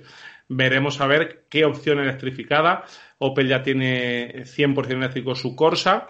Y en cuanto a lo poquito que vemos, yo me, atrevería a decir que es un cambio brutal, ¿eh? es un cambio, un giro absolutamente total en la línea de lo que vimos con, el, con la última evolución del Opel eh, Mocha, perdón, pero, pero yo incluso que esa, esa foto donde vemos el, el, faro delantero ¿eh? el, y el morro, me da la sensación de que vamos a encontrarnos cuando tengamos las imágenes definitivas con un coche realmente eh, diferente, distinto y que no va a tener nada que ver con el Astra que tenemos ahora en la cabeza. No sé, no sé si David ha tenido la ocasión de ver las primeras imágenes, los primeros teasers están hechos por ordenador, pero sí que nos hacen guiños, cómo va a ser la óptica delantera, cómo van a ser los paneles de la puerta, cuidadito que tiene muy buena pinta. Hay que reconocer que el Mocha ha abierto muy bien la, lo que es eh, la tarta de los nuevos diseños y el Opel Visor este a mí me convence, no es a vosotros, pero a mí me gusta. ¿Cómo le queda? Sí, el frontal se tiene un aspecto moderno, pero a la vez deportivo. A mí lo que he visto en el Mocha, por ejemplo, me parece que un coche que evolucionó muy bien, ¿eh?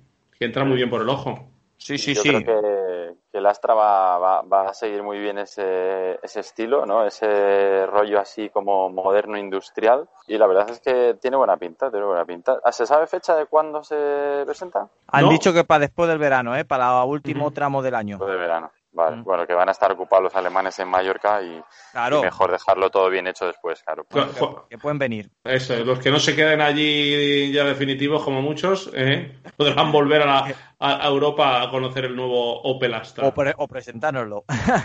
Eso es.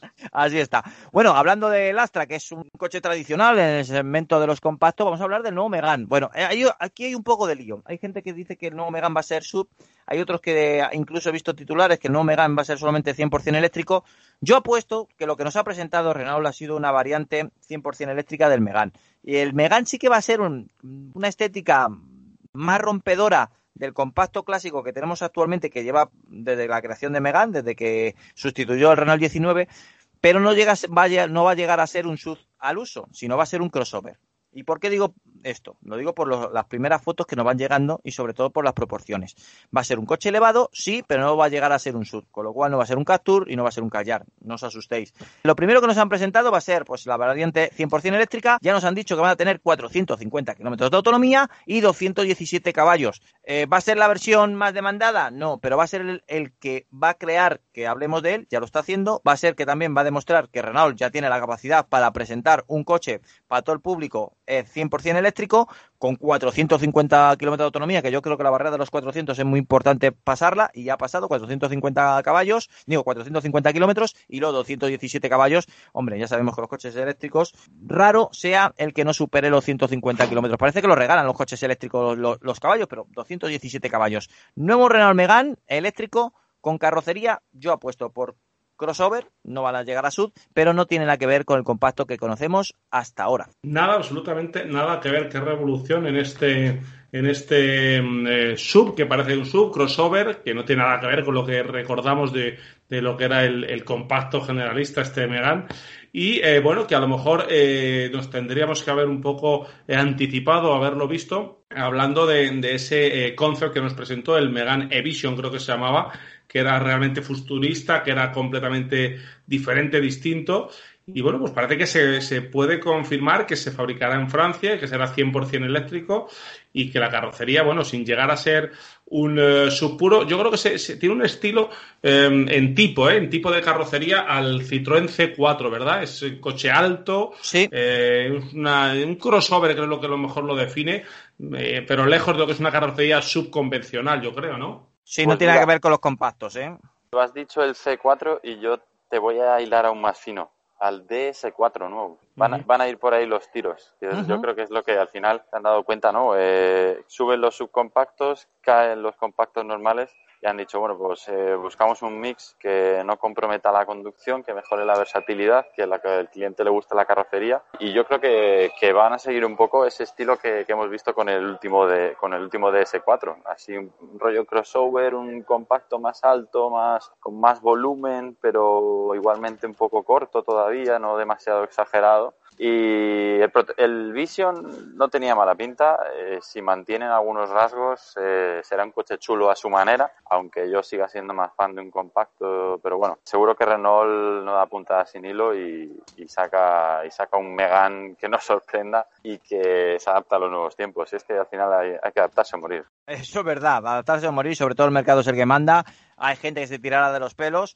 pero es que el mercado pide este tipo de coches, eh, lo que se está vendiendo son este tipo de coches y las marcas idiota no son. Entonces, pues se están adaptando a lo que pide el mercado. Es verdad que nosotros a lo mejor, no sé, yo personalmente, yo me quedo con un compacto. Eh, no sé si por, por configuración clásica, porque ya estoy pensando en la versión, iba a decir RS, pero la versión Alpine del, del Megan, pero es que no lo veo con esa carrocería mucha deportividad. Perdóname, David, perdonadme, Fernando, pero ay, es el único pero que puedo decir del Megan. Sí, esta carrocería más alta, más tipo crossover, pues no es la que mejor casa, ¿no? Con, un deportivo, ¿verdad?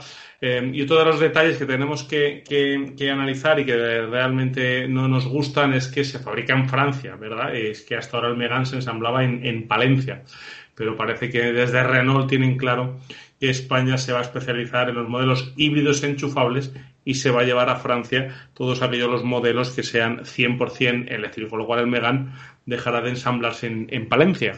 Que ya también es una institución en Palencia que se ensambla, incluso la versión SRS, que son gente que no lo sabe, pero todos, todos los Megan se hacen en Palencia. En claro, esto compromete mucho el, el futuro Megan RS, ojo. Sí, sí, sí. Deportivo eléctrico no es lo mismo. no. vamos a ver. Ya veremos, ya veremos. Vamos a darle un voto de confianza a Renault. Bueno, voto de confianza yo había dado a Tesla y otra vez de nuevo pues me ha llevado un chasco. Elon Musk ha cancelado Tesla Model S Plate Plus, eh, Plate Más, la, ya sabéis, la super berlina eléctrica que nos habían anunciado con 837 caballos de autonomía, 1100 caballos, que rodaba todos los días 6 horas eternas en el circuito de Nürburgring que decían que iba a ser el coche que se iba a comer el Taycan con patatas, que iba a ser eh, el referente de la deportividad eléctrica, que todos esos titulares no los vendieron, incluso por, por el Twitter de, Elon Musk, que lo decía, era, es la bomba, es no sé qué. Pues nada, pues ha cancelado. Es decir, que nos han vendido pues una nube que encima no ha descargado agua. Estoy cabreado porque nos ha vendido mucho nos ha dado muchas esperanzas de ver, ostras, por fin un Tesla que en condiciones que pueda poder decir que puede tener un coche deportivo, y no estoy hablando del Tesla Roadster, que también estamos esperando, ¿eh? que ya me conozco la historia. De encima nos decía una autonomía bestial, 837 caballos, unos caballos que, bueno, decías 1100 y te desmayabas, pues nada, todo eso no ha servido para nada. ¿Por qué? Porque dice que, bueno, que, que el Tesla Model S Plate es casi igual que la bestia, pero que 30.000 euros más barato, eh, 1.020 caballos y 628 kilómetros de autonomía. Yo digo esto porque él lo vendía como que iba a ser el coche definitivo y que va, iba, es más, iba a ser un coche eléctrico que podías meterlo en el circuito. Es verdad que el S-Plate es un coche con muchos caballos, pero no nos llevaba esa filosofía de, estar rodando todo el santo día en Nürburgring. Y yo me he quedado con ganas, con ganas de más, David.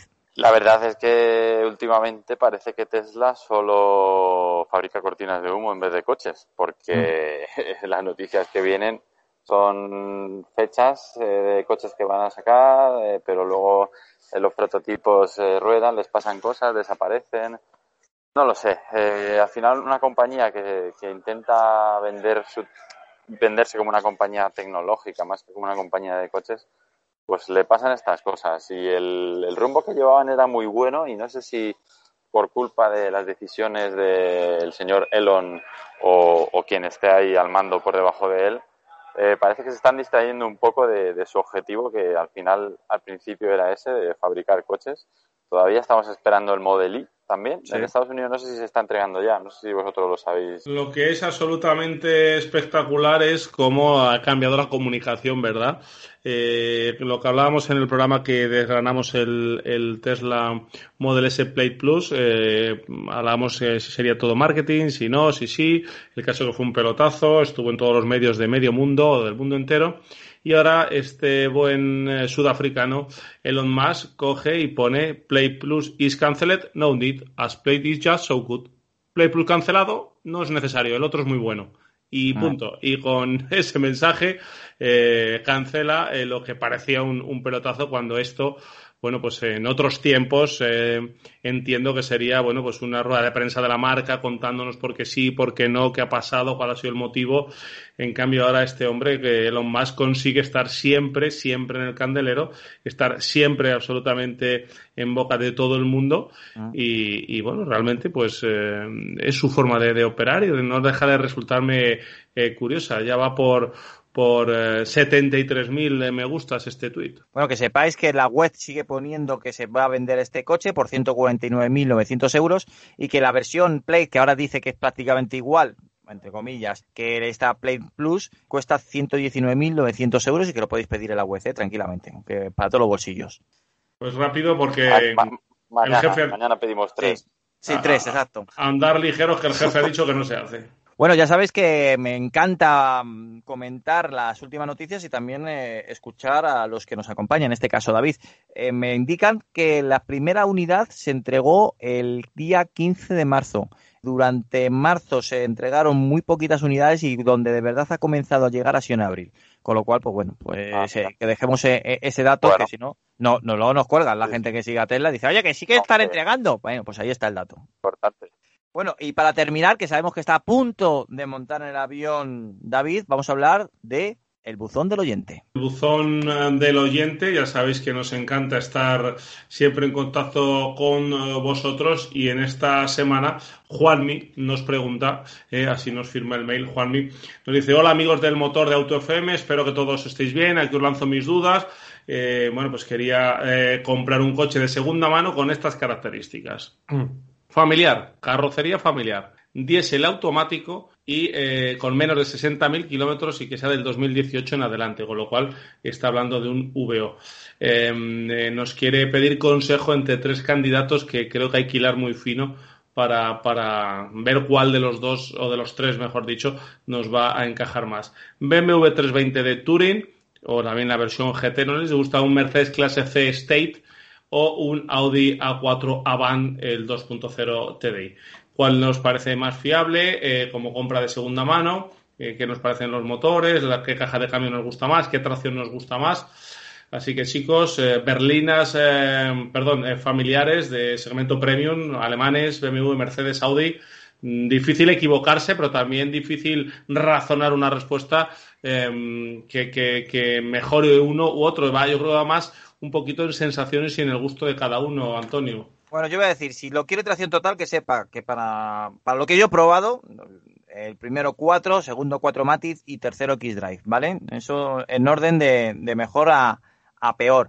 Y que de los eh, tres modelos, el BMW 320D Touring, el clase C, Stave o el A4, em, yo me quedaría, a mí me gusta muchísimo el BMW 320D con el motor de 190 caballos, es un motor más que probado, este motor de 2 litros funciona realmente bien, tiene potencia de sobra y tiene unos consumos ridículos. Eh, pero si lo quiere tracción total, pues que, pues que miren mejor el clase C o el Audi A4. Pero si se le sirve el tracción trasera, que se quede con el BMW 320D Touring, que a mí es un coche que me encanta y encima es poco visto, con lo cual creo que le da un poquito más de valor. Me alegro un montón que haya gente que siga buscando este tipo de coches, la verdad. O sea, me parece, me parece una opción muy sensata y muy equilibrada en mi caso, eh, tengo más fresco el BMW Serie 3, eh, además en Touring, un 320D, probé hace bien poco. Y caray, es que es un coche que lo tiene todo. O sea, es que es muy completo, espacioso, es cómodo. Eh, ya, a ver, nuevo lo puedes configurar, pero seguramente de segunda mano pueda encontrar alguna unidad con paquete M y la suspensión adaptativa, que es 100% recomendable. Lo que pasa es que eso ya encarecerá un poco el precio. Y mi orden sería Serie 3, clase C, Audi. Eh, de fiabilidad y ya le, paso la pelota a Fer.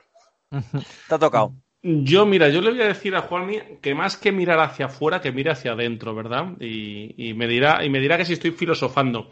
Yo creo que, debe ver. Eh, lo primero que sepa que no se va a equivocar en ninguna de las tres eh, opciones y puede utilizar dos caminos para tomar la decisión. Uno de los caminos es el precio. Si realmente están tan cerca que nos estás pidiendo consejo porque cada uno te, te, te, tira por algo, intenta buscar la unidad que más se ajuste al precio que tú buscas. Y si no, eh, intenta analizar cómo es tu conducción y qué te gusta sentir. Si quieres eh, unas sensaciones de conducción más eh, deportivas, si quieres que el coche te transmita más, si quieres que el día que no vayas con la familia, vayas tú solo y quieras disfrutar de una carretera con curvas, tener esa sensación más de llevar un coche que, que realmente refleja mejor lo que pasa debajo de las ruedas, decántate por BMW. Si realmente lo quieres un coche que te cuide como una madre y que te lleve cómodo, que te lleve eh, fuera de ruidos, que te lleve con, con, con suavidad, yo me iría más a Mercedes y si buscas un tracción em, eh, total. total y si quieres un coche muy fácil o un coche que muchas veces hace más él que tú, te lleva muy fácil, si te apetece ir deprisa y que el coche te, lo haga más fácil y te transmita un poquito menos, a lo mejor que te, decantes por, por Audi, pero nos estás eh, haciendo hilar eh, muy fino. En cuanto a las cajas de cambios, eh, que nos, que nos eh, preguntaba. Yo creo que las tres están a la altura. A mí me gusta más la de, la de BMW, que también a lo mejor es porque lo tengo más fresco. La, ¿eh? de, la de Audi es la más rápida, la de BMW va bien, ni mal ni bien, y quizás la más lenta sea la de Mercedes. ¿eh? La menos deportiva, la que. la menos deportiva, sí. En caso de deportividad o entrega de potencia, primero BMW eh, seguido por Audi. En el caso del 190 caballos, no el de 150, el de 150 es bastante pobre de potencia. Y por último, el Mercedes, que se queda un poquito, es demasiado suave el motor. Pero bueno, eso también, oye, que a mí me da lo mismo que sea suave. Eh, busco un coche muy equilibrado, con tracción total, pero que pues a lo mejor el, clase C State le puede cuadrar. Oye, que me da lo mismo tener tracción total, vete a por el BMW. Es un coche que no te vas a equivocar, aparte es un motor más que probado y que funciona realmente bien y aparte tiene potencia, ¿eh? es un coche divertido y vas a disfrutar y aparte tiene espacio para llevar a la familia, con lo cual tiene muchos dotes para poder ser elegido por nuestro oyente. El coche que elijas, por favor, que nos lo comente, que nos vuelva a mandar un email a info@autofm.es, por favor. Efectivamente, Juanmi, ya se lo hemos puesto en el mail cuando le hemos dicho que, que pasamos a la mesa de la tertulia la pregunta. Siempre os pedimos, por favor, que nos digáis qué opción habéis tomado finalmente. Bueno, y ahora sí que sí, tenemos la hora de la despedida, pero antes de despedirme, hacía ya varias semanas que no teníamos, Fernando, a nuestro compañero de Argentina, a Diego Durruti. Nos faltaba algo, nos faltaba, nos faltaba ese acento argentino, ese acento bonaerense de nuestro Diego, ¿eh? ¿Qué tal? Buenas tardes, ¿cómo les va? ¿Cómo les va? Bien, bien, bien, bueno, con ganas de escucharte. Bueno, muchas gracias, muchas Bueno, gracias. No sabía que me extrañaban tanto. Se te, se te extraña, don Diego. Oye, ¿qué tal va el, qué tal va el COVID? ¿Vais aflojando un poquito las medidas? ¿Ya vais mejorando también por ahí? Y mm, es relativo, eh, la, la verdad que no la estamos pasando tan bien. Pero bueno, eh, lo, lo positivo es que están llegando vacunas. No, bueno, Así eso que- es importante. Eso es importante. Bueno, lo que pasa que, que, que tú vas a tardar en vacunarte porque eres muy jovencito. Claro, sí, todavía a los millennials todavía no los vacunaron todavía acá. Bueno, queríamos hablar contigo, Diego, de una noticia que has, da- has dado en Automundo que me ha llamado muchísima atención, es que de Alaska a Tierra de, a Tierra de Fuego sobre un Citroën de 1956. Así Eh, es. Cuidadito, ¿eh? Así es, toda una aventura, toda una odisea. eh, la va a tener como protagonista a Fanny Adam, que es una doctora en ciencias, y este proyecto cuenta con el respaldo de Citroën y la Aventura Citroën, que es una organización que justamente lo que hace, que es oficial de la marca del doble Chevron, y lo que hace es eh, guardar su historia, ¿no? Eh, su rica historia, tanto la de Citroën, la de Peugeot y la de DS, la de todo el grupo, ¿no? Y esta travesía va a estar iniciándose en Alaska en julio.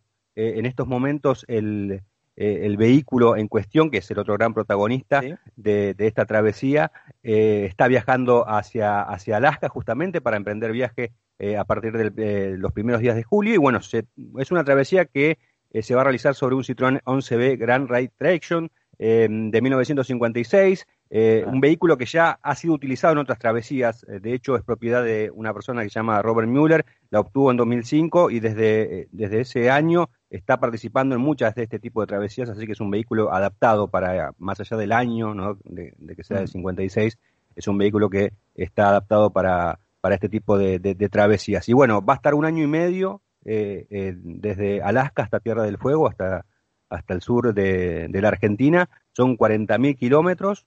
Wow. Eh, va a atravesar 14 países y lo va a hacer a través de eh, la carretera panamericana, que es una carretera muy famosa, la más extensa del mundo, que justamente lo que hace es atravesar todo el continente americano. Eh, y lo bueno es que esta travesía, más allá de lo que de lo pintoresco de, de cruzar eh, todo el continente con un auto del 56, es que esta eh, Fanny Adam, esta doctora en ciencias, va a estar visitando 21 pueblos originarios a lo largo de toda esa ruta, ¿no? Así que creo que es, es, una, es eh, interesante, me parece que es una muy buena vuelta de tuerca, nunca mejor dicho, de, eh, de, de vincular varias cosas, ¿no? La historia de una marca como la de Citroën, porque eh, recordemos que Citroën en sus primeros años era muy habitual que para promover Sí. sus vehículos hiciera este tipo de travesías, y bueno, también un poco lo que es la cultura, ¿no? Hilar y, y unir varias culturas al mismo tiempo a través de un auto en un periplo de un año y medio. Eso de Panamericana, que lo hemos escuchado un montón de veces, pero a lo mejor la gente, a lo mejor me incluyo en la ignorancia en este momento. Eh, ¿Dónde comienza la carretera Panamericana? ¿En Estados Unidos? ¿Más arriba? En, en Alaska, justamente en Alaska, y Sí, atraviesa todo el continente americano. Ostras. Eh, o- o- sí, sí, sí, ese de hecho es la carretera más, más extensa del mundo y, y, mm, une obvia- obviamente todos los países, ¿no? Están no es que es una super carretera, ¿no? Eh, Mm. tiene diferentes condiciones según por dónde se transite, pero bueno, tiene la particularidad de iniciar en Alaska y terminar en, en Tierra del Fuego. Aquí son, eh, son muchos, eh, de, de- de vez en cuando se, se, mm, eh, hay- de hecho hay una- un motociclista argentino que la está haciendo en un ciclomotor, en una Simil Vespa, está Sí. haciendo toda esa travesía, comenzó el año pasado, desde el, desde el sur, y la idea es eh, llegar a Alaska. Va, eh, va a tardar más, más que el, el Citroën, estimo, pero bueno, ah, una aventura. Hablas de Pablo Inkov. Eh, claro, exactamente, Está exactamente. haciéndolo con la. Con, la, Con ¿cómo una llama? Con una onda que la llama la. la no recuerdo cómo, cómo, se, cómo la Sí. tiene con el La mote que le- la ha bautizado, como hacen todos estos viajeros, Pablo, que yo sigo desde hace mucho tiempo y la verdad es espectacular. Viaja a 40, 50 kilómetros. La Econo la llama, la Econo. Exactamente. la Econo con una con ese scooter chiquitín y, y yo les animo a, a buscar el, el Pablito Viajero es el canal de YouTube y es, eh, es chulísimo es eh, muy muy aprendes un montón de, de la cultura argentina eh, ahora que está en, en- en Argentina luego Es, claro, el, es el primo motero de Luisito, ¿no? Eh, sí este es Pablito y, y la verdad que, ah, que qué muy- bueno, Antonio. ¿Eh? ¿Te ha gustado, eh? Oye, que estamos, estamos con, con, con em, Antonio y yo en, en Madrid, con, con David en, En Brescia, Italia. en Italia, y con Diego en, en Buenos Aires. Estamos haciendo un, un auto FM muy, muy viajero, Internacional, sí. muy internacional. International Edition, sí, sí. Sí, totalmente. Oye, una, curiosidad que tengo, Diego. Eh, leyéndote en automundo.com.ar, veo que se ha presentado en Argentina el nuevo Kia Río. Bueno, más que una pregunta, es una reflexión, ¿no? No, no entiendo que tú no tienes la, respuesta. Y veo que, en, Argentina Kia eh, da cinco años de garantía, en, España da siete. Me ha resultado curioso. Sí, sí, no, es, es, una, es el promedio de garantía que suelen dar acá las marcas. Cinco eh, años. Cinco años, sí, sí, sí, es el ah, promedio que suelen dar. Cinco años, sí, sí, sí. Incluso en el caso de Toyota, por ejemplo, la garantía eh, pertenece al, al, vehículo, ¿no? Y no al dueño. Eh, no sé si en España es igual, pero si yo le compro un Toyota a una persona que ya lo compró con la garantía de la marca, esa garantía la puedo utilizar yo también. Sí, sí, aquí, aquí, es igual. En España es en todas las marcas así. la garantía va con la fecha de matriculación del modelo. Claro hasta, que hasta que termina. Pero me ha resultado curioso, ¿no? Quería comentarlo con nuestros oyentes que en, Argentina da cinco años Kia, en España da, eh, da siete. Bueno, que nos sobrepasamos las dos horas y nos matan en Onda Cero. Eh, tengo que agradecer en especial a, Diego, que hace tiempo que no le teníamos aquí y teníamos muchas ganas de escucharte. Muchas gracias, Diego, por estar junto a nosotros. Gracias a ustedes, un abrazo grande. Un abrazo, Diego. Y también al grandísimo esfuerzo que ha hecho David, que incluso bajándose del taxi ha seguido con nosotros y en el aeropuerto. Esfuerzo, esfuerzo, está tirado ahí en la sala VIP, tirado con los cascos. Eh, habéis amenizado vosotros a mí el viaje, más bien, la vuelta. Porque eran cuatro horas de chofer eh, hasta el aeropuerto y luego aquí pues tenía una horita y media de espera, así que... ¿Cuatro horas de viaje de coche? Sí, sí, desde los Alpes, y desde la zona de los Alpes en la que estaba hasta el aeropuerto tenía cuatro horas. Ostras. Para que luego... Me habéis, amenizado. Luego, luego veis, luego veis el Instagram de, David y decís que qué bien vive, pero nadie, nadie cuenta, ¿verdad? Bueno, vive bien, pero luego aparte tiene estas cosas. Las largas esperas. Solo faltaría que me traigan el Lambo a casa, ¿sabes? Bueno, no des idea. Hay que currarlo, hay que currarlo. Lo dicho, muchísimas gracias, David Navarro, ya sabéis, de la revista CAR. Gracias a ti, Antonio y Fer, por, por acogerme y, darme unos minutitos en las ondas. Un abrazo y buen viaje. Y dar un saludo al niño ese gritón. o un estrangulamiento definitivo. Ah, puede ser, puede ser también, otra opción. bueno, Fernando, muchísimas gracias. Bueno, pues un abrazo para todos. Eh, seguimos en contacto en autofm.es, en arroba autofm radio en nuestras redes sociales, en el canal de YouTube de, de AutoFM. Y como ha hecho Juanmi, cualquier duda, sugerencia, cuestión, nos eh, escuchamos en info arroba autofm.es. Y yo soy Antonio Rebaquerizo, para mí ha sido un placer estar junto a vosotros, tan solo siete días nos separan para la tertulia, ya sabéis, la tertulia del motor más escuchado de España, el programa del motor más escuchado de España, pero importantísimo. Durante la semana se sigue creando contenido en formato podcast para que te enteres de lo último que hemos hecho, en qué presentaciones hemos estado o directamente alguna noticia que nos ha llamado mucho la atención y te la hemos eh, desglosado y te la hemos aumentado en un podcast específico. Lo dicho, te esperamos en nuestro canal de iTunes, TuneIn, Spotify, Google Podcast, podcast y en iVoox. Y por supuesto en nuestra página web www.autofm.es. Ser buenos y abrocharos el cinturón. Lubricantes Total te ha ofrecido Auto FM. Lubricantes Total. Mantén tu motor más joven por más tiempo.